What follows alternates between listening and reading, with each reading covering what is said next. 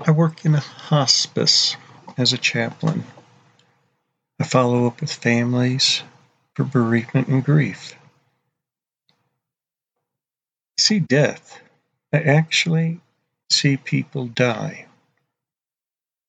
And then after they die, sometimes when I'm with the nurse, we cleanse the body and prepare it so the family can see it. I commonly hear it's just a shell. They're gone. And it's the truth. During the past 16 months, I visited a gentleman every week. I watched him slowly but surely die. It was incredible. Not watching him die. It was incredible because he loved the Lord.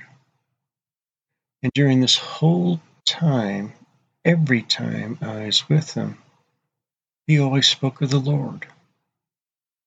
He always spoke of how he looked forward to seeing his Lord when he died, and how much he looked forward to seeing his wife, who had already passed. I knew his personality. I knew his thoughts. But that last day, after he took his last breath, it was just a body, a lifeless body. He was gone, but his body was still there. What do you do in situations like that? For me, I always have hope. And as unusual as it may seem, I rejoice. I'm actually filled with joy. My close friend who is a nurse is the same way.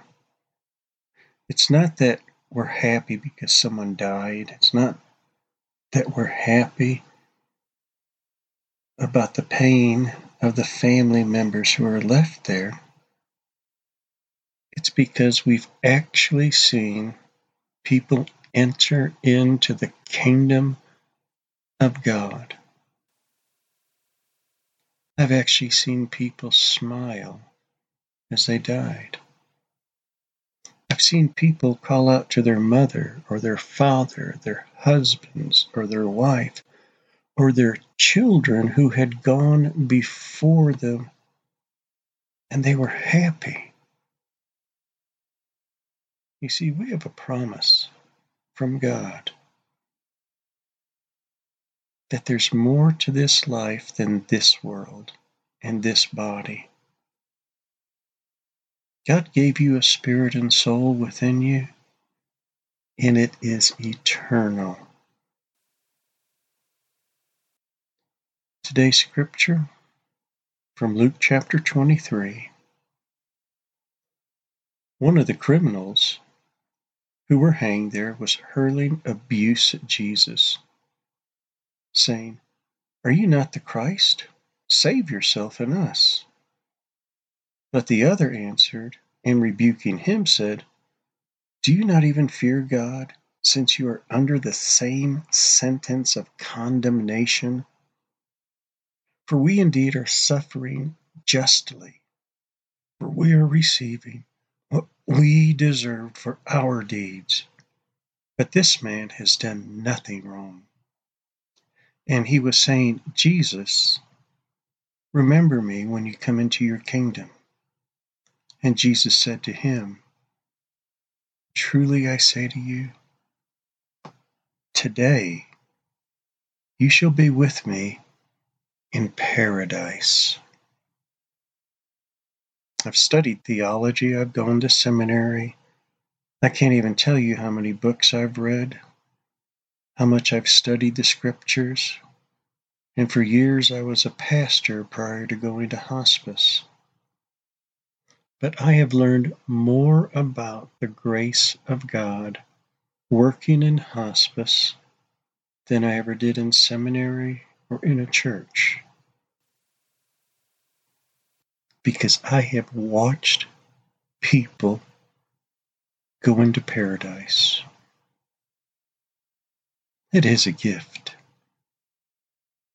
The one criminal was hurling abuse at Jesus.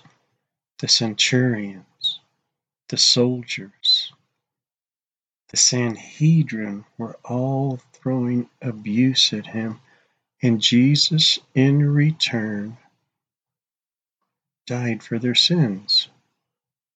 He even prayed, Father, forgive them, for they know not what they're doing instead of receiving the rightful condemnation that you deserve, Christ instead died for you. There will come a moment in your life when you take your last breath. Your soul will leave your body. Truly I say to you, today you shall be with me in paradise. Father, thank you that you actually gave yourself on our behalf because of our sin. And you give us heaven, paradise, eternal love.